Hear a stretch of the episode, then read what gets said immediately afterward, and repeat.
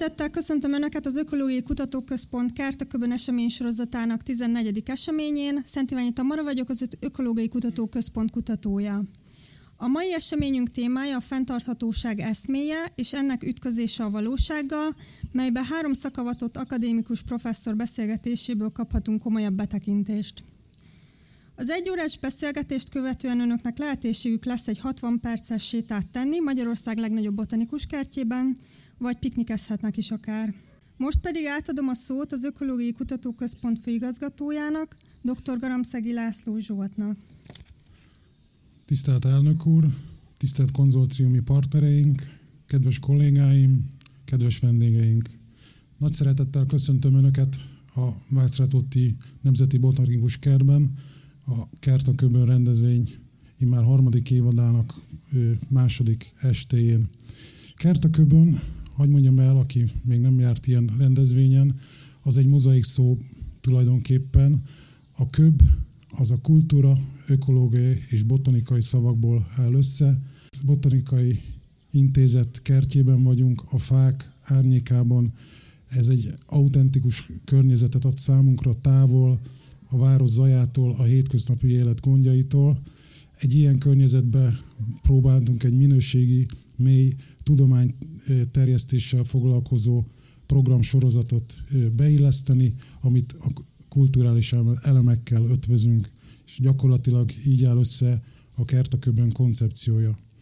Nagyon fontos eleme a Kertaköbön programsorozatnak, hogy minden este egy dedikált témáról szól, egy olyan témáról, ami nyilván ökológiai vonatkozásai vannak, in, kutatóink terület, szakterületéhez kapcsolódik, viszont nagyon fontos társadalmi vetülete is van, tehát ezek közérdekű kérdések, amiket szerintünk ilyen körben fontos átbeszélnünk. A mai est témája a fenntartatóság, ami egy köztudottan közéleti probléma, ugyanis azzal kell szembesülnünk, hogy a modernkori ember fejlődését csak úgy tudjuk föntartani, hogyha a környezettől nagyon nagy mennyiségű természeti értéket veszünk el, és ez egy fontos helyzetet, megoldandó helyzetet generál. Tehát, hogyha túl sokat veszünk el a környezettől, akkor a következő nemzedéknek esetleg nem marad annyi. Erről nagyon sok beszélgetés hallható mindenféle fórumon, nekünk is volt tavaly már egy ilyen tematikánk, mégis úgy gondoltuk, hogy ma ezt ismét elővesszük. Ennek van egy aktualitása, nevezetesen, hogy idén elindult az Magyar Tudományos Akadémia fenntartható fejlődés technológiák programja, annak is a fenntartható technológiák alprogramja, amelyben 8 kutatóintézet kapcsolódott be, összesen 16 alprogrammal és 163 kutatóval. Tehát gyakorlatilag Magyarországon megalakult a legnagyobb kutatói összefogás, egy műhely, ami a fenntartatósággal kapcsolatos gyakorlati problémákkal foglalkozik. Tehát itt nagyon fontosnak érzem, hogy gyakorlati problémákkal foglalkozunk, tehát nem csak beszélgetünk, vitatkozunk a nagy globális problémákról, hanem konkrét technológiai megoldásokat keresünk, gyakorlati megoldásokat az élet nagyon sok területén. A konzorcium, melynek megtisztelő konzorciumvezetői szerepét az Ökológiai Kutatóközpont látja el, maga nagyon sok tématerületen érintett, foglalkozunk talajokkal, foglalkozunk a levegő minőségével, foglalkozunk energiahordozókkal, foglalkozunk ökológiai rendszerekkel, foglalkozunk városokkal, tehát nagyon sok olyan területtel, aminek mind a fenntartatósággal kapcsolatos rengeteg problémát vannak összefüggésben. Nagyon fontos eleme, hogy ez a kutatói társadalom vagy társaság, aki ebben részt vesz, ez egy összefogás mentén működik. Nem vitatkozunk a nagy problémákról, hanem gyakorlati megoldásokat keresünk egy egységes koncepció mentén. A mai nap azt gondoltuk, hogy ennek a programnak, a alprogramnak gyakorlatilag az első fél évét szeretnénk önök elé tárni. Ugye voltak itt az elmúlt három órában az egyes kutatócsoportok bemutatták tevékenységüket, konkrétan mivel foglalkoznak.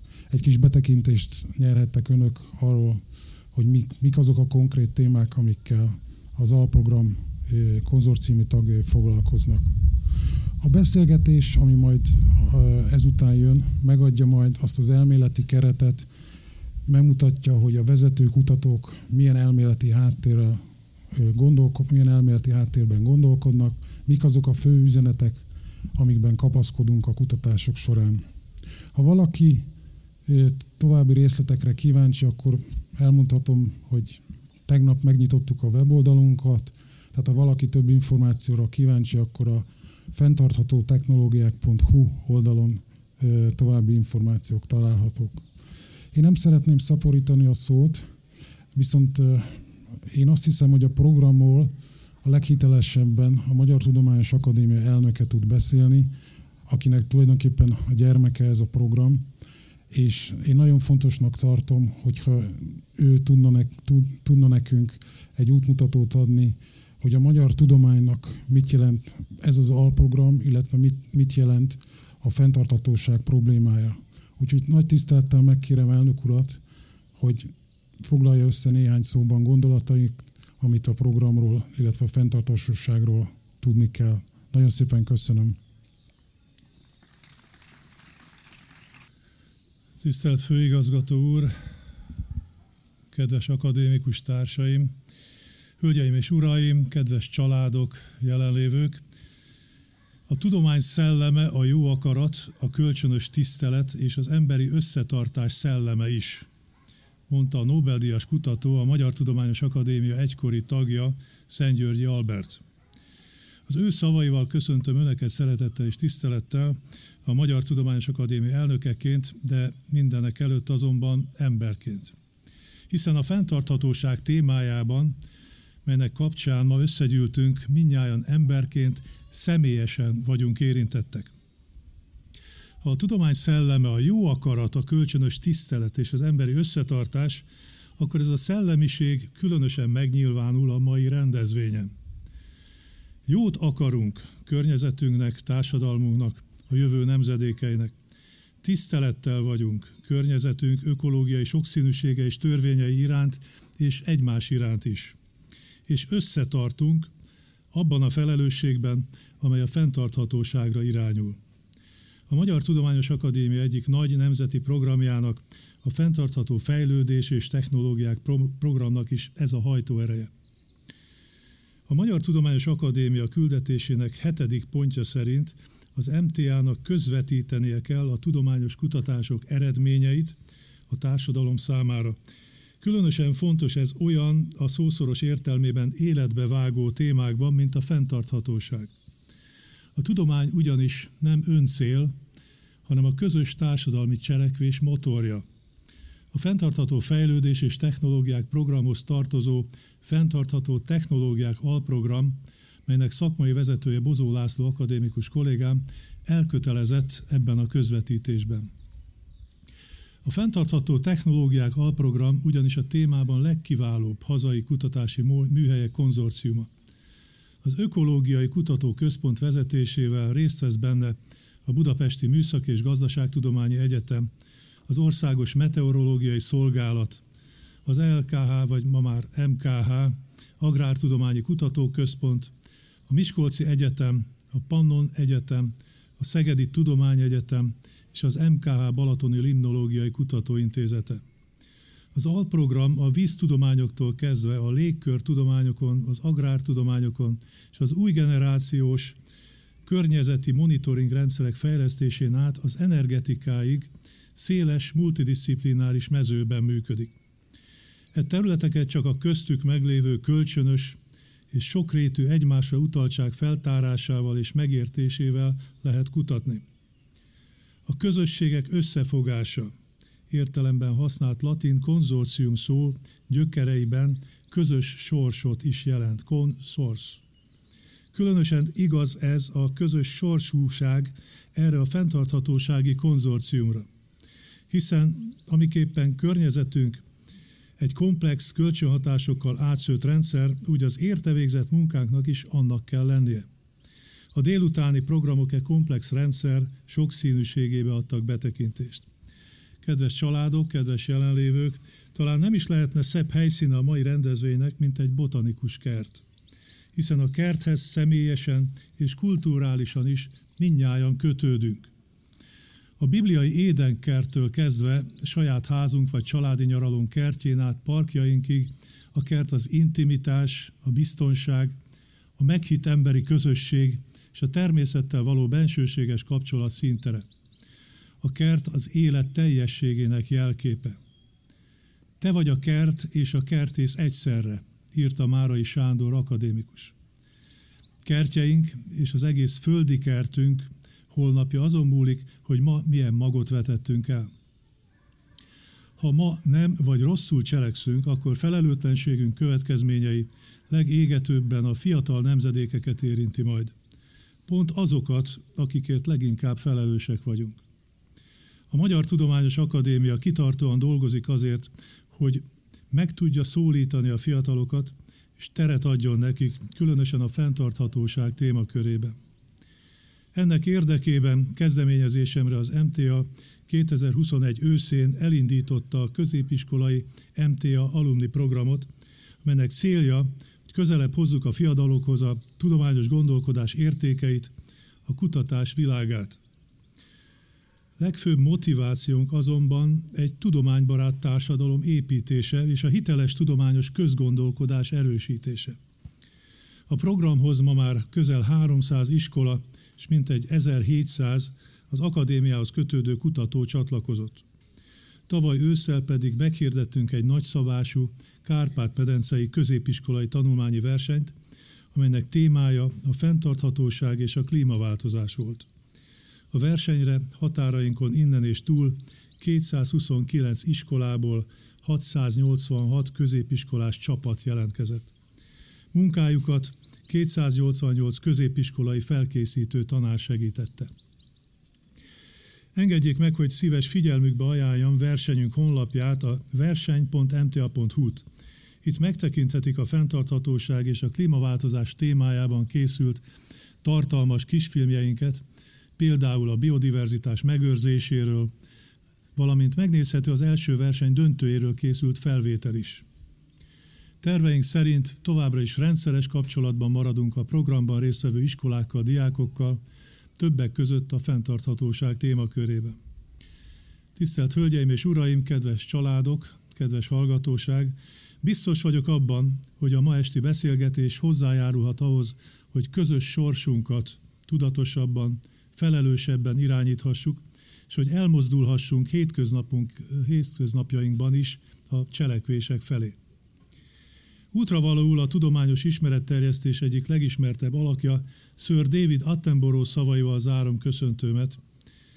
Ha a fenntarthatóság megvalósításán gondolkodunk, nagyon is könnyű észrevenni azt, amiről le kell mondanunk, és szem elől téveszteni azt, amit nyerhetünk. A valóság azonban az, hogy a fenntartható világ számtalan előnyt tartogat, minden eszközünk megvan ahhoz, hogy mindezt megvalósítsuk. Köszönöm a megtisztelő figyelmüket.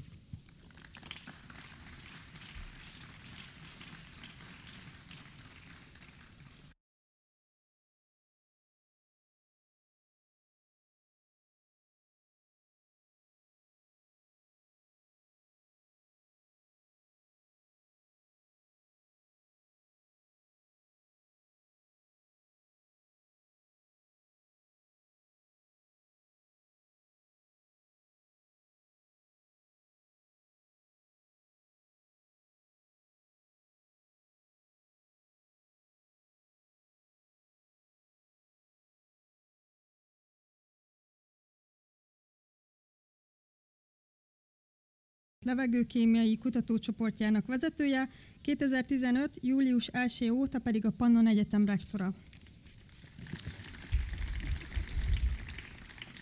és dr. Bádi András, ökológus, a Magyar Tudományos Akadémia levelező tagja, 2012 és 2018 között az Ökológiai Kutatóközpont alapító főigazgatója, 2011-től a Lendület Ökoszisztéma Szolgáltatás Kutatócsoport vezetője, és 2022-től az Európai Unió Biodiverzitás Partnerség Tudományos Tanácsadó Testületének elnöke.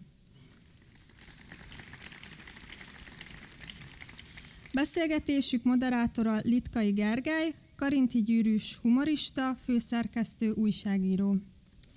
Kellemes estét kívánunk Önöknek! Jó estét, jó estét kívánok, vagy jó napot kívánok. Sok szeretettel köszöntünk mindenkit eh, itt a kertben, és pont két jeles nap közé esik a mai beszélgetés eh, időpontja. Ugye május 30-án volt idén az a nap, amikor Magyarországon a túlfogyasztás napját ünnepeltük, és a világ túlfogyasztás napja pedig idén a Global Footprint Network szerint augusztus másodikára esik, tehát mi jobban haladtunk e, ebben itt Magyarországon, és a túlfogyasztás nehéz elképzelni, hogy hát mit fogyasztunk mi túl, és csak egy tavalyi KSH adatot szeretnék ide idézni, hogy hány kilokalóriát fogyaszt egy átlagos magyar ember, ugye 2000 kilokalóriára lenne nagyjából szükségünk, ha csak nem vagyunk favágók, akik napi 12 órában termelik ki a faanyagon. Ehhez képest 3200 200 eh, kilokalóriánál is többet fogyasztunk. Ugye ez a strandételekben is megnyilvánul abszolút mértékben, aki már evett eh, sajtos, tejfeles lángost a strandon, az felmérhette, hogy ezt az energiamennyiséget soha nem fogja ott felhasználni. Tehát eh, nincs olyan tevékenység, amivel ezt el lehetne égetni. Ennyire akkor lenne szükségünk, hogy mondjuk a déli sarkon, mint Amundsen kutyaszánnal haladnánk, és ellentétes irányba húznánk a szánt, mint a kutyák. De eh, ez, ez nagyon ritkán fordul elő, úgyhogy eh, ezután a két, eh, egy dátum és a számadat után kezdjünk egy helyzetjelentéssel, hogy ki mit tart fontosnak megemlíteni a helyzetértékelés szempontjából, vagy úgy is kérdezhetem, hogy mi a legnagyobb baj. Haladjunk szerintem ebben az irányban, hogy a végén megtudjuk a legrosszabb híreket. Tehát, hogy ne lőjük le az összes apokaliptikus jóslatot előre. Köszönöm szépen, akkor kezdem én. Nehéz lesz olyan vidáman folytatni, mint te, de azért majd kiderül. Tehát mi a legnagyobb baj? Bajok, a legnagyobb bajok listája is végtelen. Amit én most kiemelnék, az nagyon egyszerű, az a vakság. Nézünk, de nem látunk. Itt ülök egy fából készült széken, növényi rostokból van a ruhám, oxigént szívunk be, ugye, amit itt a zöld növények adnak nekünk, és egyszerűen nem veszük észre, nem fogadjuk el, hogy ennek a bonyolult rendszernek, az ökoszisztémának, a bioszférának mi is elválaszthatatlan részei vagyunk ami azért fontos, mert hogy ez a rendszer, a fajok, a biológiai sokféleség vészesen csökken, pusztul. Tehát van egy roppant komplex rendszerem, millió fajokkal, megszámlálhatatlan milliárd egyeddel, amik rengeteg szálon összekapcsolódnak, ebben mi is benne ülünk, de ez a rendszer rogyadozik, mert fajok halnak ki, populációk tűnnek el, és ezért a rendszer kezd instabilá válni. Ezt mi nem érezzük. Ez olyan, hogy egy kicsit hűtsem a kedélyeket, mondjuk télen van egy nagy folyó, be van fagyva, elindulok a jégem, nincs semmi baj, hiszen a szélén ugye még egy elefántot is elbír a jég, megyek tovább, még egy lépés, még egy lépés, de a folyó közepén már nagyon vékony a jég, és hiába tettem meg 500 lépést, minden probléma nélkül az 501-nél beszakad. És akkor átkerülök egy másik stabil állapotba, aminek nem örülünk, és hát ez a, ez, ez a állapotváltozás közelít felénk az élővilág rendszerét tekintve is. Szegényedik, eh, változik, eh, degradálódik, és előbb-utóbb majd átamegy egy másik állapotba, ami neki mindegy lesz, nekünk meg nagyon nem lesz mindegy. Hát akkor ezután mit lehet még mondani? Ökoszisztéma után akkor én folytatnám a légkörrel, illetve az éghajlattal. Vitatják ugyan néhányan, de azt hiszem azért azt kijelenthetjük elég nagy magabiztossággal, hogy a emberi tevékenység hatása az éghajlat állapotában is jelentkezik, tehát az emberi tevékenység nem hagyja változás nélkül az éghajlatot. Maga a melegedés, amit szintén vannak, akik lekicsinylenek, ugye 100 év alatt egy-másfél fokos hőmérséklet emelkedés nem tűnik soknak, hiszen mondhatjuk, hogy Stockholmban és Szingapurban is élnek boldog és kiegyensúlyozott emberek, holott az átlag hőmérsékletek között igen nagy különbség van, jóval több, mint ez az egy-másfél fok. De mégis azt látjuk, hogy ez a változás, amelyben nagy mértékben az emberi tevékenység is részt vesz, ez olyan léptékű egyensúlytalanságokat okoz a légkörben különböző visszacsatolásokon keresztül, hogy óhatatlanul megjelennek olyan szélsőségek, ezeknek a száma és az intenzitása is változik, amelyek nagyrészt az adaptációt, tehát nagyrészt az alkalmazkodó képességünket teszik próbára. Nyilvánvaló, hogy maga a kármérséklés, tehát az ezzel kapcsolatos kibocsátás csökkentés, technológiafejlesztés is segít, de azt hiszem, hogy a, az alkalmazkodás, az adaptáció az alapvető jelentőségű, és annyit mondanék még így közvetlenül a mi európai környezetünkre vonatkozóan, hogy ami itt minket a ugye leginkább érint a szélsőségek számának és intenzitásának a növekedésében, az a hőhullámok gyakorisága mellett a vízkörforgalomnak a jelentős megváltozása. Túl sok adattal nem fogjuk terhelni a hallgatóságot, de azért minden körben mondanék egy adatot, tehát nagyjából egy Celsius fok hőmérséklet emelkedés az olyan 7 százalékkal növeli a légkörben lévő vízgőznek a mennyiségét, ami nem jelenti azt, hogy ennyivel több lesz a csapadék, de ennyivel több a vízgőz mennyisége, ennyivel nagyobb potenciálisan a párolgás, kondenzációnak a lehetősége, ez energetikai folyamatokat, dinamikai folyamatokat is befolyásol. Tehát a, a folyamat az rendkívül összetett és sokrétű, és föl kell készülnünk, hogy a helyzet ebben a tekintetben is egyre rosszabb lesz. Igen, most jön a legrosszabb. Igen, tehát az emberiség eljutott abba a, a korszakába, hogy tulajdonképpen képes egy új földtörténeti kort indítani.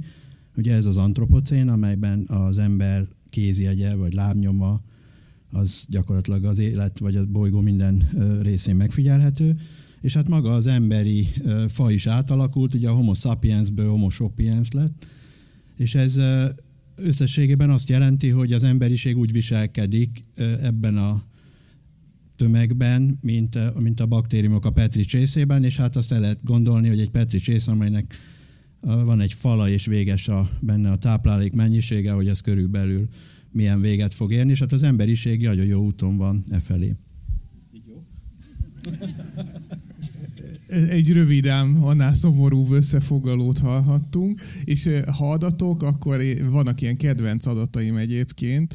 Az egyik, hogy a 1800-as években azt hiszem 0,05 gigazsúl, tehát 5 század gigazsúl volt, amennyit egy ember átlagosan felhasznált. Most azt hiszem ez 32 vagy 36, tehát ilyen környéken mozgunk, tehát ilyen több mint 600-szorosára nőtt egy embernek az energia felhasználása. És hogyha megnézzük azt, hogy anyagból mennyit használunk föl, van a Circularity Gap Report, ami minden évben jelzi azt, hogy mennyi anyagot termelünk ki. Ez tavaly 101 gigatonna anyag volt, amit kitermeltünk, és ebből 7 2,2%-ot használtunk föl. Használtunk újra. Tehát ez azt jelenti, hogy a több mint 90% annak, amit kitermelünk, azt kitermeljük, kidobjuk, elégetjük, a légkörbe kerül, hulladék lesz belőle, és, és gyakorlatilag abszolút nem becsüljük meg ezt a rendkívül szűkös erőforrás, tehát anyaggal és energiával egyaránt nagyon rosszul állunk, és ami még rosszabb ebből, csak hogy én is mondjak egy nagyon rossz dolgot, a trendek, mert két évvel ezelőtt, amikor eh, a Circularity Gap Report elkészült, 9,6% volt ez a körforgásosságba bevont anyagoknak az aránya, és onnan csökkent 7,2-re. Tehát nem azt mondhatjuk, hogy ez jó irányba tartunk, hanem sokkal inkább egy ijesztő irányba. És eh, hogyha eh, ez a helyzet. Mit kell megjavítani, hogy ez jól működjön, hogy az embereket kell megjavítani, vagy a, lehet, hogy a természet rontotta el, hogy tehát mindent jól csinálunk, csak a természet nem tud erre megfelelőképpen reagálni. Hát a természet elrontotta, hogy ilyenek lettünk, hát itt valami hiba már van a rendszerben. De valóban ez egy olyan rendszer, amiben élünk, hogy mindent kiszedünk, kibányászunk, felhasználunk, profitot termelünk, aztán eldobjuk. Tehát valahogy ezt a lineáris rendszert kellene megváltoztatni. Ugye erre mondják ez a transformáljuk át az egész rendszert, amit tulajdonképpen meg lehetne tenni, ha például a köz, közpénzeket, az adófizetők forintjait csak olyanok támogatásokra használnánk, amik segítik a fenntarthatóságot. Most nem egészen ez a helyzet, szerintem ezt mindenki sejti. Tehát például a szénhidrogénipar, ami azért nem lehet azt mondani, hogy egy nagyon pénzhiányos iparág, vagy bármi, az évente kb. 500 milliárd dollárral támogatják közpénzből. Vagy az intenzív kemikália felhasználást a mezőgazdaságban több milliárd euró évi támogatást kap, aminek aztán a nagy része visszakerül a vizekbe. Európa édesvizének 80%-ában a nitrogén szint az már károsan magas. Kiszámolták például, hogy ez a környezetszennyezés és emberi egészségre történt szennyezés, ez akár 300 milliárd euró per év kárt is okozhat. Tehát eh, nagyon sok kárt okozunk, de a rendszerben nagyon sok pénz van, és ezt a pénzt csak olyanokra fordítanánk, ami segítene, hogy jobb legyen, akkor nagyon sok mindent meg tudnánk oldani. Eh, nyilván akik most kapják a pénzt, akik elég sokan vannak, azoknak ez az ötlet nem tetszik, úgyhogy azért kicsit problémás ez az elképzelés de még annyit mondanék, hogy természetesen, hogy úgy mondjam, minden fronton neki kell lendülni, hogy bármit is elérjünk, és akkor egy másik tudásrendszerből, vagy más rendszerből mondanék valamit. A egyik legzöldebb könyv, amit olvastam, az a Laudato Si enciklika Ferenc pápától, ő azt mondja, hogy ökológiai megtérés kell, és hogyha minden egyes ember elkezd egy ilyen ökológiai megtérést önmagán végrehajtani, előbb-utóbb elég sokan megtérnek ahhoz, hogy az egész világ megváltozzon. Ami egy szép gondolat. És hát szurkolunk. Az időjárásban lehet valamit megjavítani, vagy másban kell megjavítani? Csak, csak, csak nem most javítsál, mert most kiváló. Igen, bízunk benne, hogy nem fogunk elázni sokat dolgoztunk rajta, és sokan próbáltak egyébként már időjárás módosítással is foglalkozni, de nem igazán voltak sikeresek, tehát ö, ö, esőkeltés, jégeső elhárítás, van néhány olyan dolog, ami ö, eléggé bizonytalan ö, kimenetellel rendelkezik. Én két dologhoz kapcsolódnék még most, ha már nálam van a szó. Ugye az egyik az energiafelhasználás, másik pedig az antropocén. Ugye az antropocén mint ugye ember által meghatározott földtörténeti kor, ez nagyjából úgy lehet mondani, hogy 1850-es évektől indíthatjuk, tehát az ipari forradalom kiteljesedésétől kezdve. Nagyjából 1950-ig tartott ez az első időszak. A második, amelyik izgalmasabb, ez az 1950-től nagyjából napjainkig, ez a nagy gyorsulás elnevezést kapta, ez a fázis, amikor, ha megnézzük azokat a termelésre, anyagfelhasználásra, energiafelhasználásra vonatkozó adatokat globálisan, amelyek ugye mindannyiunkat érintenek, ezek gyakorlatilag exponenciálisan nőnek, és a, ugye az energiafelhasználásban hiába növekszik az úgynevezett megújulóknak az aránya, András majd el fogja mondani, hogy miért nem megújulók ezek valójában, ez a növekedési mérték sem elegendő ahhoz, hogy a teljes energiafogyasztás növekményét fedezzük, tehát a fossziliseknek épp úgy megmarad a szerepe a későbbiekben is. Született egy könyv 1972-ben a növekedés határai, ez, ez a címe, ahol tulajdonképpen számítógépes modellekkel próbálták megmondani azt, hogy a következő évtizedekben a gazdasági termelés, fogyasztás, élelmiszerfelhasználás, környezetállapot és a rendelkezésre álló természeti erőforrások hogyan fognak változni, és nagyjából ugye a 2050-es évekre mutatta ez a mondjuk így, hogy előrejelzés vagy, vagy értékelés azt, hogy jelentősen romlani fog a helyzet, hiszen kifogyunk az erőforrásokból, túl növekedünk lényegében. Kezdetben sokan kritizálták ezt a könyvet 70-es években, de azóta ugye oda lehet illeszteni azokat a görbéket, amelyeket valójában követtek ezek a gazdasági, illetve természeti mutatók, és elég jól ö, egyeznek. Ami azt jelenti, hogy ez a fenntarthatóság, amiről beszélgetünk, ez nagy valószínűséggel olyan értelemben lehet csak fenntarthatóság, ami egy jóval alacsonyabb fogyasztási szinten, jóval alacsonyabb fogyasztási színvonal mellett létezhet, ami persze nem jelenti azt, hogy feltétlenül boldogtalanabbnak kell lennünk. Köszönöm.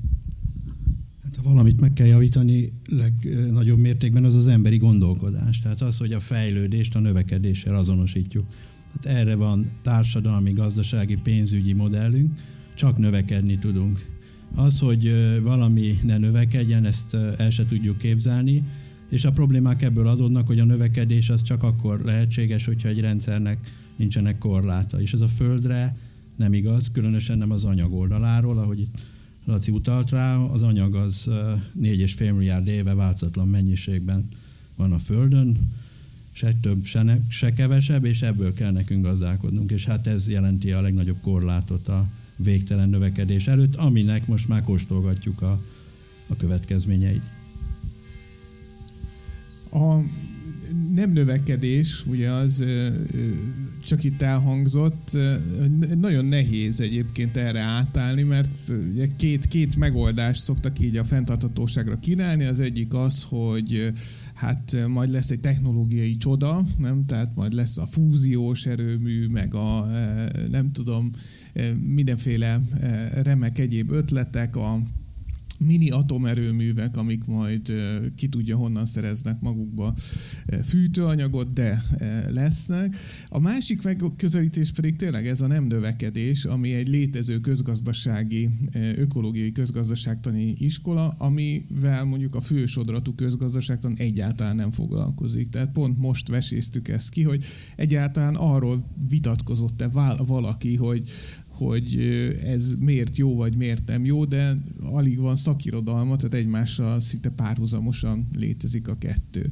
De hogyha ezt meg kell mérnünk, hogy mi a rossz, mi a jó, hogy működik, ez hogyan lehet, milyen mutatókkal lehet jól megmérni? Tehát mit, mit mondhatunk, hogy ez miért fenntartható, vagy nekem ez egy nagyon szimpatikus és egyben kicsit elkeserítő is mindig az ökológiai szolgáltatás, hogy, hogy az ember, amikor szembenézel, hogy egy erdő mennyi szolgáltatást nyújt, és ezt megpróbálja pénzre lefordítani, megdöbbentő adatokat kap, hogy mennyi mindent ad a természet. Másrészt nagyon szomorú, hogy ezt le kell még fordítani az embereknek, mert különben ezt egyáltalán nem tudják megbecsülni igen, mérni nagyon sok mindent, nagyon jól lehet itt az is kérdés, ugye, hogy mit mérünk, mert mikor azt mondjuk, hogy nem jó, hogy mindig csak a növekedést, akkor rögtön ugye a pénzre, meg a gazdaságra gondolunk, mert mindig a GDP növekedés kell.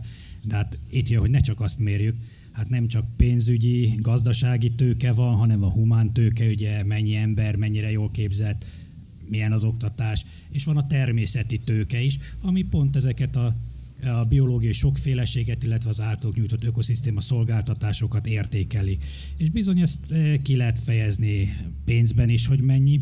Itt ugye van egy dilemma, hogy milyen erkölcsi jogon aggatunk mi emberek ugye árcímkéket egy fára, hogy ez ennyi oxigént termelt, az x forint, és így tovább. Hogyha ez etikailag nem teljesen elfogadható, de gyakorlatilag el kell fogadni, mert amit nem teszünk, tudunk hozzá illeszteni a mainstream pénz, közgazdasághoz, a pénzekhez, az nem létezik. És azért lássuk be, hogy például, ha az ember köt egy utasbiztosítást, akkor ott vagy fél lábadat elvesztett, fél millió, fél szemedet egy millió, tehát mindenbe van árazva, ez borzasztó. Ha meghalsz, az 10 millió. 15, mert olyan fiatal vagy még. Tehát mindennek van Ez pénz. nem számít egyébként sajnos. Tehát én biztosítási joggal foglalkoztam így belenyúltam, akkor jó, oké. Okay. Igen, igen, de... Minden esetre mindenre lehet pénz címkét adni. De egyébként a második láb az többet fizet. Tehát az, az arányaiban rosszabb, mint az elsőnek az elvesztése. Még szerencsé csak két lábunk van. Igen, hát minden további láb, ugye jogászok vagyunk, ki tudja.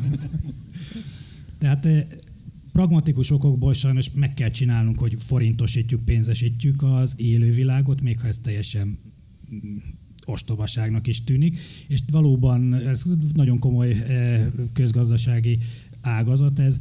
Tudjuk, hogy globálisan mondjuk a beporzók, ugye a méhek, trópusokon a kolibrik, az a szolgáltatás, amit az élelmiszertermelésben nyújtanak, hogy legyen kávé, meg kakaó, meg cseresznye, paradicsom, az ilyen 3-500 milliárd dollár egy évben. De Magyarországon a pilis rekreációs, tehát szabadidős értéke az 4 fél milliárd forint évente. Tehát az a pilis, ott van a pilis, és az, hogy mi oda kimegyünk, és jól érezzük munkat, 4,5 milliárd forint. Na ezt már bele lehetne tenni a kalkulációkba, és ha komolyan vennék, és a többi hegyre is kiszámolnánk, meg a folyó Balatonra, olyan brutális tőke jönne itt ki, hogy csak na. Igen, most pont ezt próbáltuk mi is így kikalkulálni egy kis filmhez, és az jött ki, hogy mondjuk csak a, a, ez, ugyanaz a tanulmány szerint, amire te is hivatkoztál, ami az erdőknek az ökológiai szolgáltatását próbálta összesíteni, ez 2015-ben talán, ez ilyen 30-50 milliárdra jött ki csak akkor a rekreációs érték. Ha mindent a, a vízügyi, ugye mindenféle árvízvédelmi értéket, meg mindent összeszámolunk és megszorzunk az inflációval, a magyar erdőknek az ökológiai szolgáltatása évente majdnem annyi, mint az egész MOL csoportnak a nyeresége. Tehát ilyen 400 milliárd forint környékén van, ami tehát így belegondolunk, a sok, de ránézünk erre a fára, azt érezzük azért, hogy ez nem feltétlenül tényleg pénz. Még magamnál ragadom, mert nem tudom bölcs dolog eldicsekedni azzal, hogy miket próbálok. Tehát egyszer kiszámolta, hogy mennyit ér a Balaton.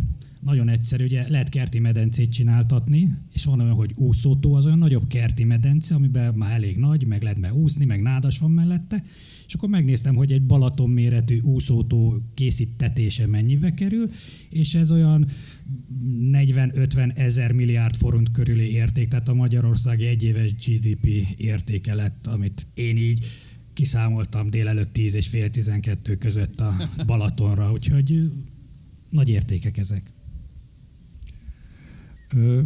Ugye időről időre fölmerülnek olyan a mainstream közgazdaságtanban nyilván be nem kerülő elképzelések, hogy egy árunak az értékét azt ne a megtermelésének vagy újratermelésének a költségeként határozzuk meg, hanem valami ökológiai jellegű értéket adjunk neki, tehát akár egy szénlábnyom, vízlábnyom, ökológiai lábnyom. Tehát adjunk össze mindenfajta közvetlen, közvetett költséget, amiben ennek a terméknek az előállítása kerül, és akkor egy egészen másfajta spektruma lesz egyébként ezeknek a akár olcsónak, akár jelenleg drágának tűnő termékeknek. Nyilván nem erre felé halad a közgazdaságtan. A másik, ami csak közvetetten kapcsolódik a, a méréshez, tehát hogy hogyan mérhetjük, szerintem meg kell azt is említenünk, hogy a rettenetesen nagy és egyre növekvő a egyenlőtlenség, tehát az, ezekhez a javakhoz történő hozzáférésnek a lehetősége. Ha ugye a jól léti szolgáltatásokat nézzük, amiben nem csak a jövedelem, hanem mondjuk a oktatáshoz, egészségügyhöz, természeti környezethez való hozzáférés is bele tartozik, akkor nagyjából azt lehet mondani, hogy globálisan a legfelső 10% fogyasztja el a 80%-át ezeknek a jól léti javaknak, míg az alsó 50% az nagyjából 2-3%-on osztozik, és ez sajnos egyre növekszik, tehát ilyen értelemben a hozzáférésnek a lehetősége egyenlőtlen, igazságtalan, de nem igazán látszik egy olyan módszer, ami ilyen értelemben a kiegyenlítés felé haladna, vagy, vagy lökni a dolgokat. Igen, mit kellene mérni? Hát a természet, ahogy itt András is mondta, a természetnek a, az értéke lenne az érték, mert nem a GDP-t kellene növelni, hanem a, a természetnek a, a jólétét, ha lehet azt mondani, ugyanis a természetnek van egy olyan tulajdonság, ami semmiféle, a legcsodálatosabb emberi alkotásnak sincs.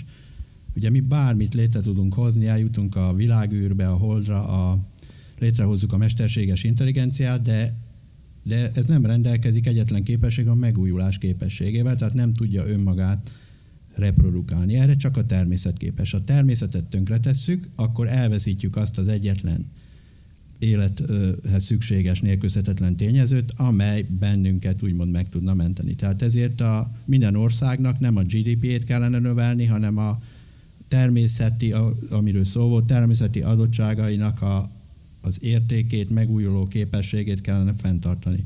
Mert különben mesterségesen ezt a világot nem tudjuk működtetni. Az ugyanolyan lenne, mint hogyha itt egy mars kolóniát akarnánk a Földön létrehozni, természet nélkül csak azt tudnánk csinálni. Az pedig életképtelen. Igen, van, van egy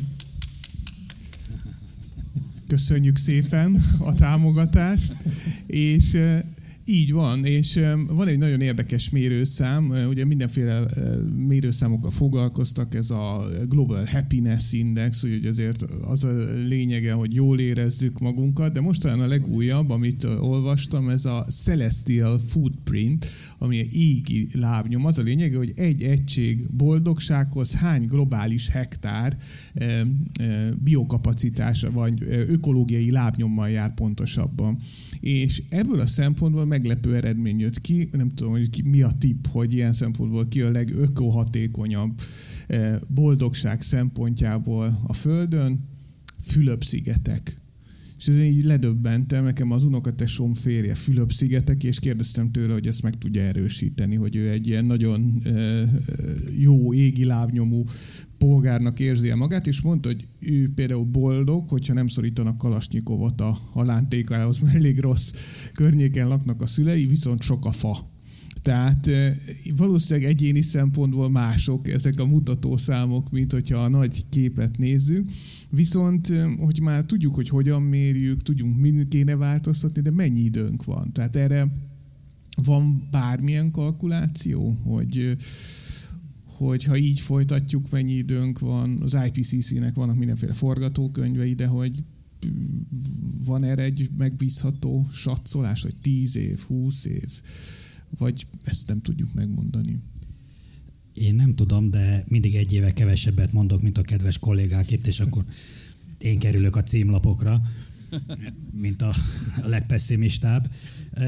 Nem tudjuk, hát tehát ez olyan, mint ez, amikor megyek a jége, hogy még mindig nincs baj, még mindig nincs baj, de hogy mikor lesz ez a tipping point, vagy töréspont, hogy egyes rendszerekben mikor áll be egy jelentős változás, ezt nem lehet évre pontosan megmondani, ezért a ugye a döntéshozók ezt le is söprögetik, de az esélye egyre nő, és itt ugye az évtizedek, egy-két évtizedek azok elég jól már a látóterünkben van, tehát a fiatalabbak, meg a következő generációk már biztos belekerülnek még az eddigieknél is nagyobb problémákba.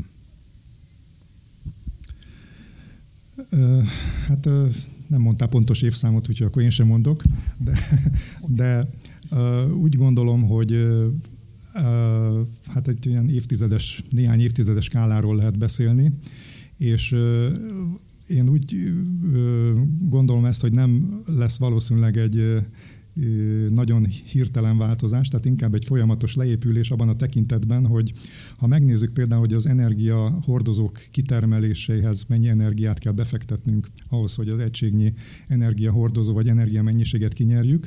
Ugye kezdetben az olaj és a gáz kitermelés esetén ez nagyjából ilyen 150-es szorzó volt, tehát 150-szeresét kaptuk vissza annak, amit belefektettünk. Ez most már ilyen 30 körül lehet, de ugyanez van a különböző nyersanyagok, egyéb energiahordozók tekintetében is, tehát folyamatosan növekszik a ráfordítandó költség, és előbb-utóbb el fog érni egy olyan szintet, hogy már megfizethetetlen, vagy csak nagyon szűk körben lesz megfizethető. Ilyen értelemben tehát nem feltétlenül hirtelen összeomlásról kell beszélni, és Tulajdonképpen, ha most egy gyakorlati példát nézünk, ugye az elmúlt néhány évben a Covid időszakot, akkor azt láttuk, hogy a, az ipari termelés, egyéb gazdasági kibocsátások, közlekedés, szállodaipar, vendéglátás 20-30 százalékkal is tudtak csökkenni egy adott évben, és tulajdonképpen megvoltunk egy alacsonyabb fogyasztási szinten is, tulajdonképpen viszonylag békésen, sőt ezekkel az értékekkel, amely az IPCC riportot említetted, egy ilyen fogyasztási szintet stabilizálva, még akár a másfél fokos hőmérséklet emelkedés is összejöhetne, bár ez, ez nem, nem ennyire egyszerű, mert ott a visszacsatolások miatt nehezebben lehet ezt becsülni. Tehát túlságosan sok időnk nincs szerintem arra, hogy észrevegyük majd ezeket a drámaibbnak tűnő változásokat a legnagyobb probléma az, hogy nem egy tényezős a rendszer, hanem hát több tényező dolgozik együtt, és tényleg együtt, tehát ezek egymásra hatnak, és egymást erősítik. Hát most egy párat felsorolnék közülük, ugye az éghajlatváltozásról volt szó, és ez minden egyéb tényezőre is kihat, de ott van a biodiverzitás csökkenése, ami ugye egy önmagában is egy tragikus probléma, előbb volt szó a természet fontosságáról, akkor ott van a jelenleg ugye a foszilis energiahordozókból élünk, 80 plusz százalék jelenleg a világ energia felhasználásában a foszilis energiahordozók aránya, és ez nem tud csökkenni. A, és a, a negyedik ugye az erőforrások, a nyersanyagok, amelyek ugyanolyan konzervek, mint a kőolaj vagy a földgáz. Ugyanúgy a természet főzte be nekünk annak idején, geológiai időskálán, tehát több milliárd év vagy több százmillió év alatt, és ezeket használjuk. És ezeknek a mennyisége véges, ezek mind egymásra hatnak, ezek a folyamatok nem javítják, hanem inkább rontják egymást, és ezért ez egy nem lineáris rendszer. És a nem lineáris rendszereknek az a tulajdonság, hogy megjósolhatatlanok. Tehát tényleg nem lehet ennek a következményét kiszámolni. Én, én úgy nagyjából a római klubnak a, a, tehát ez az említett növekedés határai előre jelzés, ami ugye a 40-es, 50-es évekre azt mondja, hogy roló lement. Ezt körülbelül szerintem tartjuk ezt az ütemet, még ha egy kicsit ügyesek vagyunk, akkor ezen tudunk gyorsítani, de alapvetően úgy nagyjából addigra nagyon komoly bajba kerülünk, hogy ez mekkora lesz, és hogy még van egy kiszámíthatatlan, ez az emberi tényező, az a legkiszámíthatatlanabb az összes közül. Ahhoz képest a természet az, az abszolút előre jelezhető, tehát hogy az emberiség, emberek, politika, társadalmak hogy fognak erre reagálni, az viszont totálisan kiszámíthatatlan, és az fogja eldönteni, hogy milyen lesz ez a, ez a változás, vagy ez az összeomlás, vagy nevezzük akárminek szerintem pont egy ilyen tényező ebből az, hogy amikor mindenféle csökkentési terveket kidolgozunk, mondjuk ilyen Európa, Európai Uniósokat, Fit for 55, mindenféle 2050-re net zero leszünk, hogy egy nagyon fontos tényezőt már most figyelmen kívül hagyunk, hogy a világ maradék része valószínűleg nem olyan ütemben fog nőni, ahogy most kalkuláljuk. És ezekben a számolásokban nincsen hely annak, hogy mondjuk Nigéria kicsit jobban növekszik, vagy Indiában e, többen vesznek kocsit vagy tévét. De mi azzal gondolunk, hogy hát mi, ha ezt csökkentjük, akkor ez e, nagyjából rendben lesz. És ez e, ugye megint az egyenlőséghez és az igazságossághoz is visszavezet, hogy ezt hogyan lehetne jól megoldani. És pont ez a kérdés, hogy ez a, a pozitív forgatókönyv hogyan zajlódhat le, és a negatív forgatókönyv hogyan zajlódhat le. Tehát, hogy van egy ilyen idővonal, ami mentén tudnánk haladni, vagy ilyen ötletek, ami mentén, vagy, vagy egy ilyen rettenetes, apokaliptikus elképzelés, ami mentén tudnánk haladni, csak hogy valamennyire ezt elképzeljük magunknak. Hát én ezt nem akarom elképzelni. Biztos nem lesz vidám, hiszen jött ez a kis csipcsup eh, koronavírus, és az is eléggé inkább ne képzeljük el, hogy mi történt. Tehát ha a természet valamit szorít rajtunk, akkor az, az nem egy vidám. Én inkább ott folytatnám kicsit, amit András mondott, hogy itt igen beszélünk arról, hogy csökken a biodiverzitás, aj, mi lesz mondjuk a beporzással, a klímaváltozás, akkor elárasztják a megemelkedett tengerek, a, a tengervíz, a partment településeket, de ugye itt egy csomó minden összekapcsolódik, tehát ezek a hatások összekapcsolódnak. Nem csak arról van hogy megyek a vékony jégen, és mikor szakad be, vagy mikor nem, ha még lóg föl, fölöttem egy baromi nagy vastömb, amit egy kötél tart, amit meggyújtottak, tehát előbb-utóbb valami baj lesz. Tehát nézzük mondjuk a e, beporzást, ugye azt nagyon szeretjük, itt sokat foglalkozunk vele.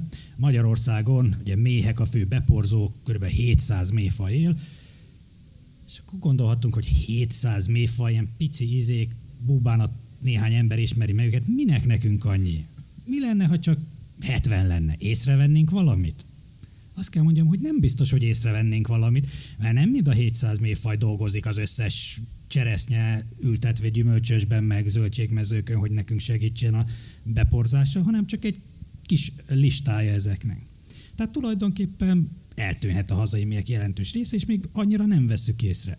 Na mi van, ha ránk jön a klímaváltozás? Ugye ezek a méhek kialakult, hogy ők az adott virágokat beporozzák, mikor virágoznak a fák, mikor mennek oda, hogy beporozzák. De mi van a klímaváltozás miatt, melegedés miatt, el, korábban kezdenek el virágozni a fák, a méhek viszont kicsit később mennek oda, hogy beporozzanak, szétesik a rendszer, és akkor már nem lesz gyümölcsünk meg zöldségünk, mert hiányozni fognak azok a méhek, akikre most azt gondoljuk, hogy semmi szükségünk nincs rá, és momentán lehet, hogy nincs nagy szükségük rá, de a környezetünk nagyon gyorsan változik, tehát nem természetes, lassú, százezres évek, tízezres évek léptékében, hanem egy-két év, évtizeden belül jelentősen megváltozik a környezet, és ez nem biztos, hogy követni tudja az élővilág. Szétcsúsznak az összetartozó dolgok, és ebbe azt tud segíteni, hogyha bőség van, a bőség zavarával küzdünk, a biodiverzitás nagy és jelentős, még megvan sok faj, sok egyed, akkor azok közül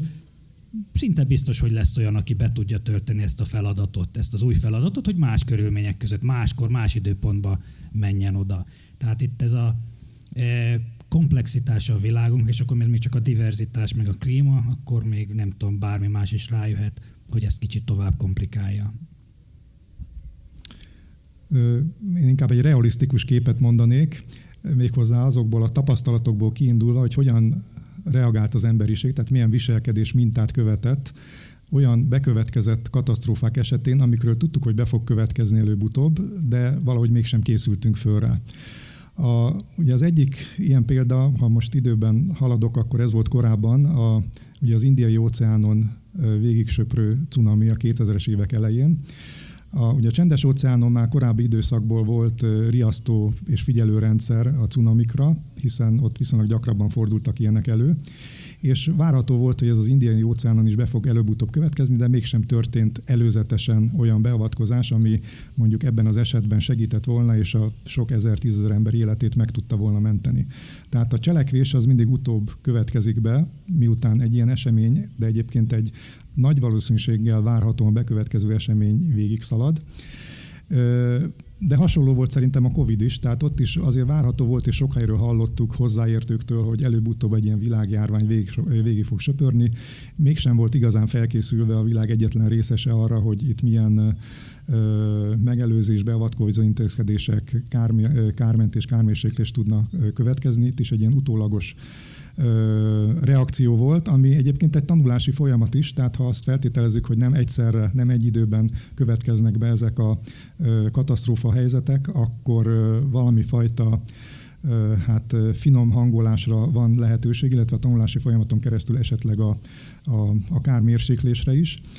A, ugye a klíma elhangzott itt többször is, ugye a klímával kapcsolatban, ami valóban egy nagyon komplex és mindannyiunkat érintő probléma, mármint ez az antropogén jelenkori klímaváltozás, de ennek a dolognak olyan a természete, hogy egy időben a Föld legnagyobb részén nem fog bekövetkezni olyan mondjuk ilyen ószövetségi léptékű vízáradás, ami mondjuk több milliárd embert egy időben ugyanolyan hatással érintene, hiszen eleve ugye két félteke van, különböző évszakokkal, különböző jellegűek ezek a szélsőséges események, tehát igazából nem adódnak össze egy időben, és örülünk, illetve örül az a régió, ahol éppen túlesnek egy hőhullámon, árvízen vagy hurikánon, de valójában nem jut el a cselekvés egy olyan szintre, hogy most kifejezetten a klímaváltozás hatásainak mérséklése érdekében kellene beavatkozást tenni, hiszen ezek hosszú távú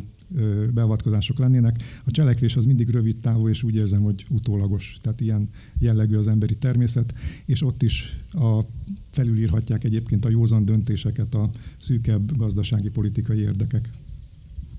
Szerintem nem kellene megvárni ezzel a rendszerrel azt, hogy valami történjen, mert az akkor késő lesz. Ugye annyira említettem, hogy ugye annyira sok tényezős a rendszer, és minden hat a másikra, olyan értelemben erősítően, tehát hogy ott, ott már egy ilyen dominó effektus van, ami, aminek nem lesz jó vége. Tehát ezt valahol az embernek a tudatában kellene, emberiségnek a tudatában kellene megoldani, még amíg nem késő. Tehát valahogy, mint gondolkodó ember ezekkel valahol előre kellene számolni, elég sok mindent tudunk, csak nem veszük komolyan, és előre kellene ezeket a forgatókönyveket lejátszani, és ehhez szabni a viselkedésünket. Tehát nem megvárni, hogy baj legyen. És mert akkor már kifogyunk az erőforrásból is késő. Tehát most jelen pillanatban ész nélkül pazaroljuk az erőforrásokat, ugye egyáltalán nem jövünk le a fogyasztói társadalomról, nem jövünk le a növekedésről, és az erőforrások vészesen fogynak, és amikor oda jutunk, hogy a természet beköszön, és kellenének erőforrások, hogy valahogy megmentsük magunkat, akkor meg ott állunk letolt nadrággal, hogy, és teljesen kiszolgáltatottan azoknak a természeti erőknek, amelyek, amelyek akkor érinteni fognak bennünket. Tehát, hogy, hogy ezt észre kéne megoldani. Egy ilyen ökológiai megtérés az elhangzott, ugye Ferenc pápáról is volt szó, tehát, hogy arra lenne szükség, hogy az ember szerényebbre vegye a figurát, kigom, vagy legombolja magáról a nagy mellényt, és valahogy a természetet próbálja, egy természethez próbáljon alázatosabban viszonyulni. De e, az a, az a fő kérdésem, hogy ez hogy fog végbe menni. Tehát, hogy ez a legnagyobb kérdés, mert szerintem e, lassan már aki itt ül, meg ugye a lakosság nagy része is, nagyon sok felmérés van ebből e, Magyarországon is, hogy 95% úgy érzi, hogy ez egy probléma, és ő magát környezettudatosnak gondolja egyébként, és amikor rákérdeznek részletterületekre, hogy mi változtatna, annak érdekében hát gyakorlatilag semmi. Tehát az, hogy 20% mondja nagyjából az, hogy kevesebb hús lenne hajlandó hajlandó enni. Tehát nem az, hogy vegán lesz holnaptól, hanem mondjuk pénteken nem eszi meg a marha húst. Tehát nyilván nem ez az egyetlen megoldás, és nagyon sokféle megoldás van arra, hogy hogyan kezeljük ezeket a környezeti problémákat, csak ugyanez, hogy a divat. Tehát, hogy 25% mondta azt, hogy hajlandó lenne fenntartatóban öltözködni. Tehát, hogy nem a fast fashionnek, aminek 52 hetente jön ki új eh, eh, divat kollekciója, vagy 52 eh, szezonnal dolgozik gyakorlatilag egy éven,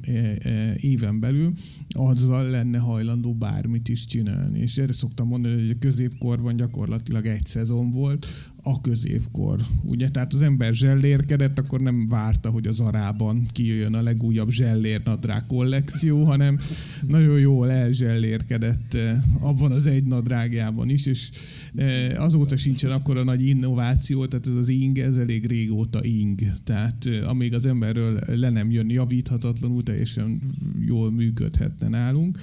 És pont ez a, talán ha tovább lépünk, amit te is említettél, hogy nagyon fontos lenne a proaktivitás, mert most nagyon sok és sokkal több előforrás megy arra, hogy reagáljunk azokra, amik már bekövetkeztek egy természeti katasztrófára, akár egy járványnak a hatásaira, de csak egy konkrét példa, hogy a DAMA protokoll pont így a járványokkal kapcsolatban, ami egy csodálatos magyar kutatócsoportnak az eredménye. Nem tudom, hogy az például hogy áll. Itt beszélgettük az előkészítő beszélgetésen, és hogy ezt az egész virágon alkalmaznák, ugye, hogy felbecsülni, hogy hol vannak ezek a kórokozók, melyikek lehetnek, amelyek emberre is veszélyesek, és utána ezeket a problémákat menedzselni. Talán a Margit szigeten volt ez a e, e, lájmos, kullancsos, sünis projekt, aminek köszönhetően sokkal kevesebb e, futó lett lájmkóros, de hogy mire tudunk itt mire tudunk itt gondolni? Proaktívan, és mi az, amikor reaktívak vagyunk? Egyáltalán nem vagyunk proaktívak, tehát ö, egyáltalán nem, el se hiszük azt, hogy bajban vagyunk, és bajban lehetünk, tehát gyakorlatilag ö, még mindig ott tartunk, ahogy a klímaváltozás is még mindig hogy, kérdéses bizonyos körökben, meg van politik, átpolitizálódott, de ugyanúgy a fenntarthatóság kérdése az még mindig hiedelem kérdés. Az a baj, hogy a világ az, mintha elhagyta volna a valóságot. Tehát a, a politika legalábbis, meg a gazdaság. Tehát az egy alternatív valóság birodalmában él, van is ez a kifejezés, nem tudom, hogy ki a szerzője, de ebben az alternatív valóság birodalmában nincsenek törvények. Tehát ott bármit el lehet képzelni, ott szárnyal a fantázia, ott születnek ezek a gravitációs energia, meg a végtelen energia, meg az ingyen, meg minden. A valóság az ennél sokkal vékonyabb, ott mindenféle törvény az idők végeztéig érvényes, és de mi nem ott élünk. Mi, mi álomvilágban élünk, a fenntarthatóság kapcsán is.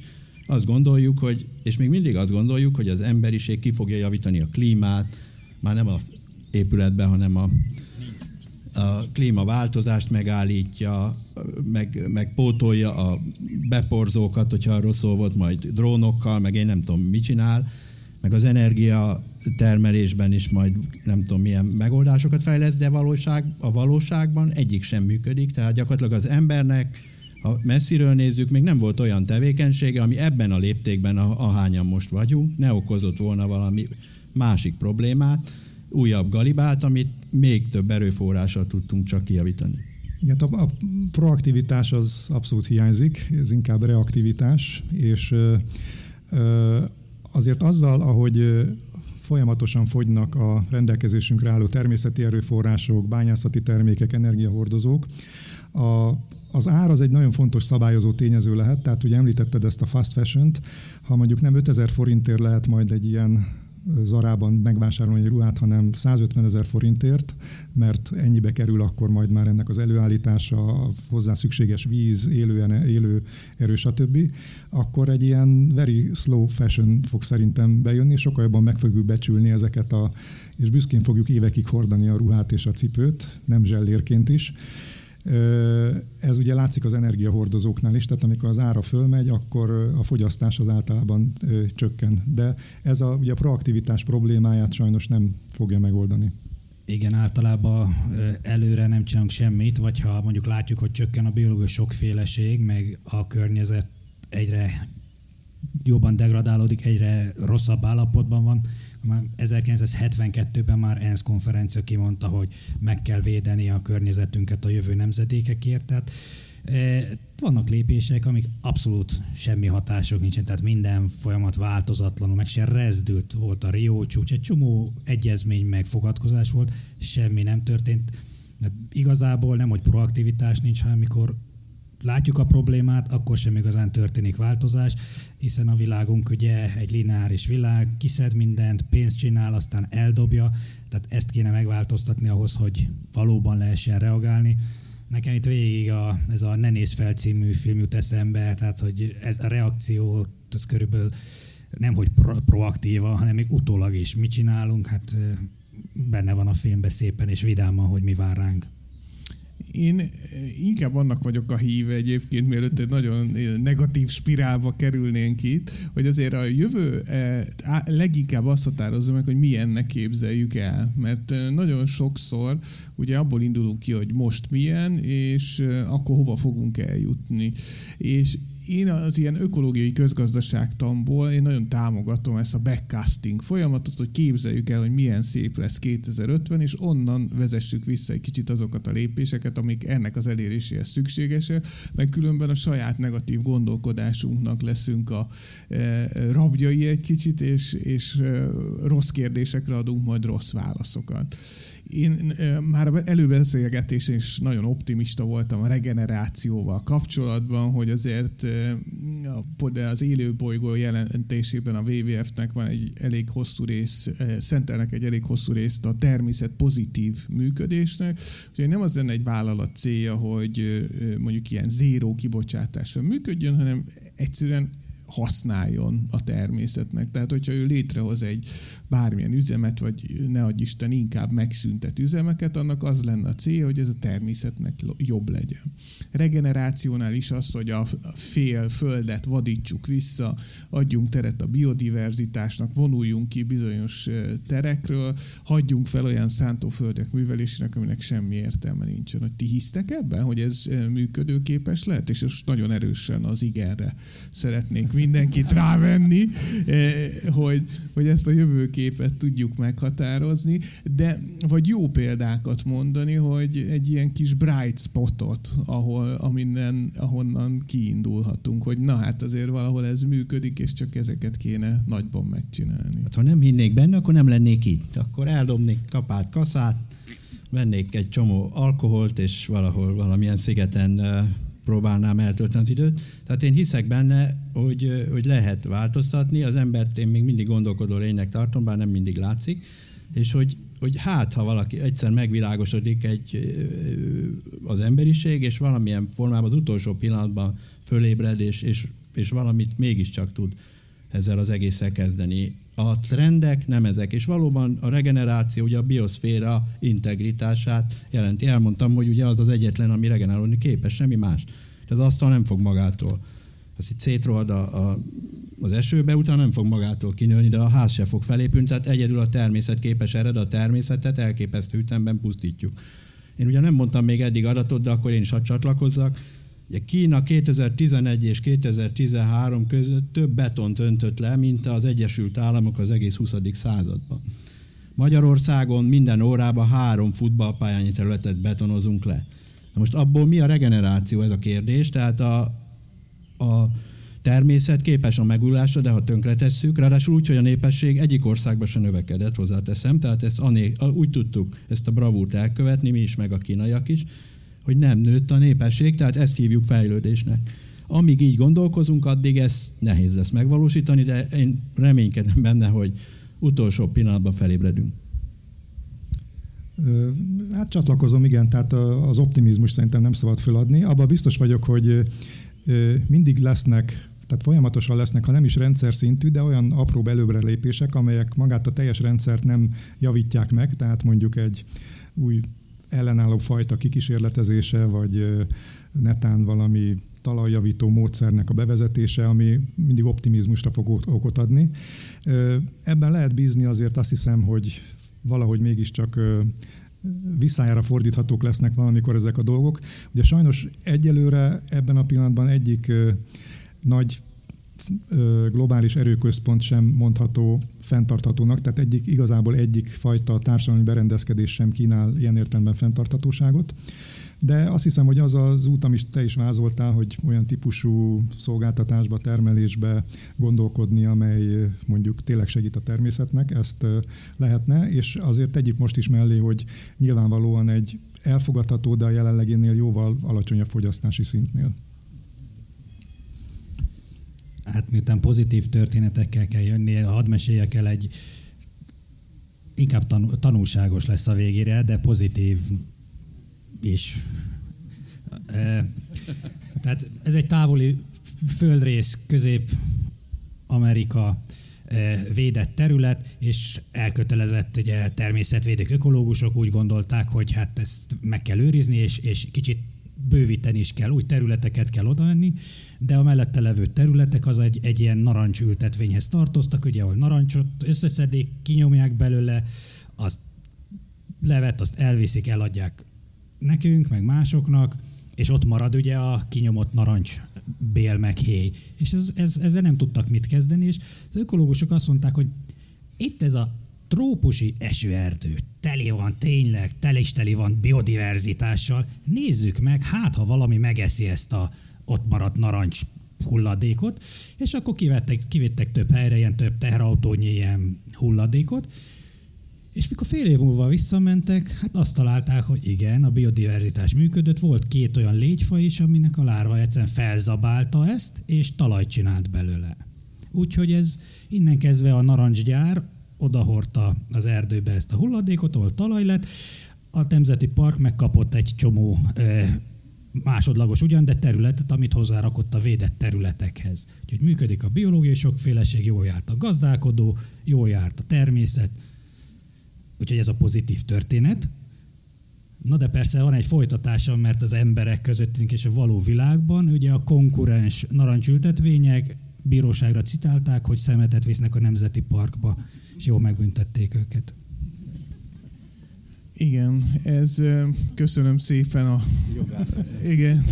Jogászok jöttek, ugye? Igen, a jogászok megint. De én is kérdeztem, tartottam előadást egy csomó külföldinek, minden, így inspirálni őket, hogy hát azért van esély, és kérdeztem, hogy ki az, aki már ért el az életében ilyen transformatív változást. Ugye most ez az EU-nak a célkitűzés, ez a transformatív változás, és ott ült vagy 50 ember, senki. Tehát még a saját életében sem. Egy ember mondta, hogy a férjét rá tudta venni, hogy vegán legyen, de már abba hagyták. Tehát, hogy ez, eh, és ők voltak, akik a változás ügynökei eh, gyakorlatilag, és egy úr jelentkezett, ő egy biodiverzitás projektet csinál szintén eh, a CE Web néven, Tornak hívják, egyébként perui és akkor kérdeztem, hogy hát ő mit, mit ért el, Tor, mit értél el, ismerem személyes, és mondja, hogy hát ő Perúban élt, ott is volt egy esőerdő, ahol aranybányát akartak létesíteni, hogy letolják ezt az egész esőerdőt, és ő akkor még újságíróként dolgozott, egy nemzeti mozgalmat indított, hogy ez ne valósulhasson meg.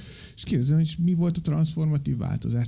Ez tulajdonképpen nem változott meg, de ő fölkerült egy halállistára, és azóta Magyarországon él, tehát az ő életében valószínűleg transformatívabb volt ez a változás. És pont, hogy mi kell ahhoz, hogy ilyen változások eh, lezajlódjanak, eh, itt szó esett a Covid-ról, hogy tényleg egy ilyen fajta összeomlás, vagy egy ilyen fajta, hát nem is összeomlás, de egy ilyen fajta tömeges eh, negatív tapasztalat kell hozzá, vagy mondjuk az oktatás. És az oktatás, akkor miért? próbálok megint céltudatosan kérdezni, de lehet, hogy nincs igazam ebben. Én még leragadtam a transformatív változásnak, hogy nekem is volt ilyen 33 éved, és azóta se szabad visszalépnem, úgyhogy azért vannak ilyenek. A házasságra gondolsz, vagy, vagy nem? Igen. De hogy, hogy az oktatás, vagy tényleg az ilyen kataklizmák lesznek, amik utat mutatnak nekünk. És az oktatás, akkor milyen oktatásra lenne szükség, ami azért egy kicsit formálja is az embereknek a természethez való viszonyát? Hát régóta oktatjuk az embereket, nem igazán látszik, hogy ez a fenntarthatóság felé nagyon változna. Ami ilyen, tényleg ilyen jelentős változást okozott, ez a többször emlegetett COVID. Tehát nekem ez nagyon tanulságos volt, hiszen folyamatosan arról beszélünk, hogy rossz az embereknek az értékrendszere, meg kéne változtatni, meg arról beszélünk, hogy nagyon kevés pénz van, hogy valami jót csináljunk. És akkor jött a Covid, és mi történt? Teljesen megváltozott az értékrendszerünk. Hol az orvos? Mi bajom van? Egészség. Azt mondta egy orvos ismerősöm, aki bent dolgozott a sűrűjébe, hogy mindegy, hogy hogyan, akár öljek, de szerezzek egy vakcinát, mert nagyon durva a helyzet. Tehát az egészség első. Másodikra oda került a tudomány. Mit mondott Karikó Katalin? Mikor kapunk végre egy vakcinát? Az emberek egy csomó mindenről lemondtak, megváltozott a viselkedésünk. Nem az volt, hogy elmegyek Londonba tejázni, aztán hazarepülök, hanem az emberek ott sétáltak a szántóföldeken. Megváltozott a viselkedésünk, megváltozott az értékrendünk, összeüttek ezek a G7-ek, meg G20-ak, meg mit tudom én még, és olyan milliárdokat húztak ki a kalapból, hogy csak úgy egyik milliárd a másik után, és az, ez mind-mind kell ahhoz, hogy majd helyreállítsuk a problémákat. Bődületes mennyiségű pénz volt, megváltozott a viselkedésünk, megváltozott az értékrendünk, tehát mondtam az elején, hogy vakság az a problémák. Itt úgy tűnt, hogy kinyílt a szemünk, rájöttünk, hogy lehetne másképp élni, aztán úgy körülbelül két hónap múlva visszakerültünk a rajtvonalra ahogy kinyitottak a teraszok, megfeledkeztünk erről. Igen, tulajdonképpen ez maga az oktatás, tehát egy ilyen Covid vagy más egyéb ilyen katasztrófa, szerintem ugye maga a, a minta vagy a példa ugye az segít a legtöbbet, mert ugye oktatni sok mindent oktathatunk, és talán ebbe is van azért kis előrelépés, mert az egyre fiatalabb korosztályok, akik belépnek az egyetemi oktatásba, mint hogyha egyre fogékonyabbak lennének ezekre a fenntarthatósági dolgokra, bár ugye sok a, a tévhit meg a téves elképzelés közöttük, de talán könnyebben lehet rájuk építeni.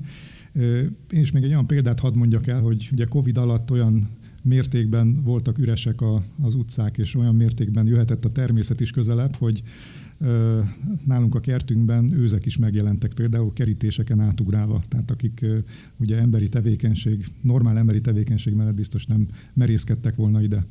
Tehát én azt hiszem, hogy ezek a konkrét esetek is tanítanak minket valamire. Igen, az oktatás az mindenképpen fontos, csak nem elég ezt a, a fiatalokra és a gyerekekre koncentrálni, mert az, arra már nincs idő.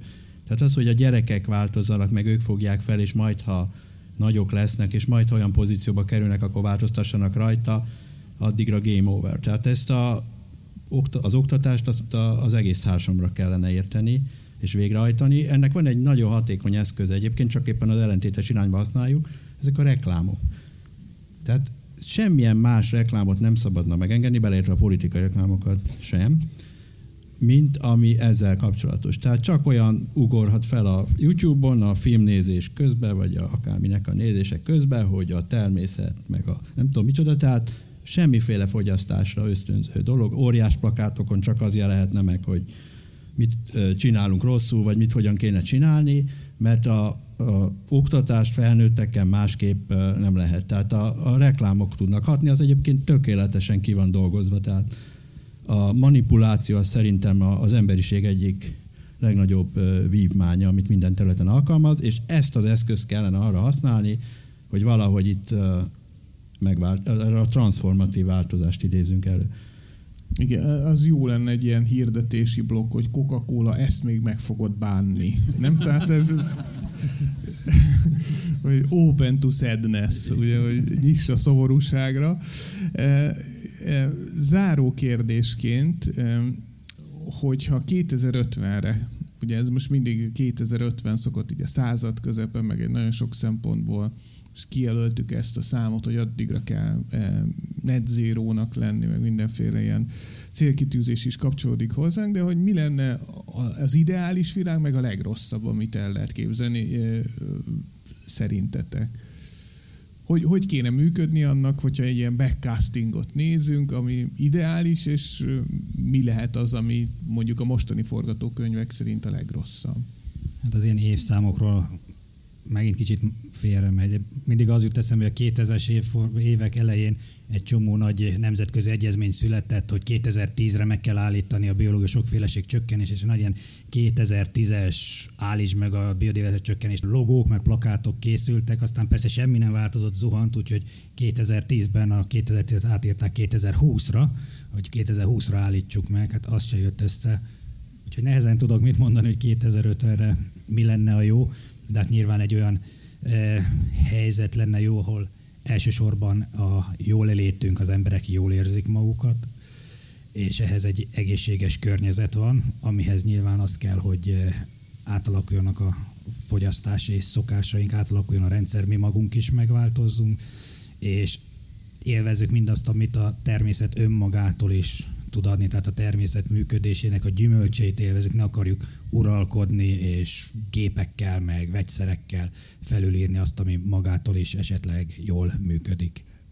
Szerintem is ez a alfája és omegája dolgoknak, ugye a fogyasztás visszafogás. Ez persze könnyű mondani, de nehéz kitalálni azt, hogy milyen vezélő elvek mentén tudna ez működni.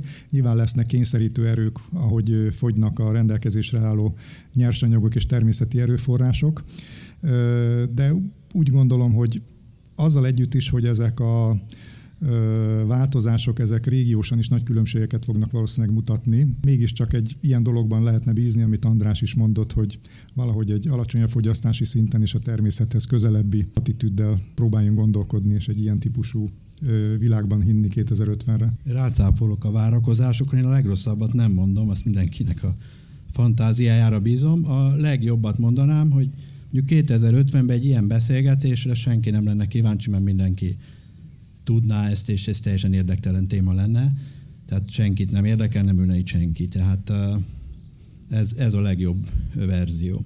Hát köszönöm szépen. Tehát akkor végül is nekem akkor nem lenne olyan jó 2050-ben. 74 éves leszek, akkor már úgyse hívna senki.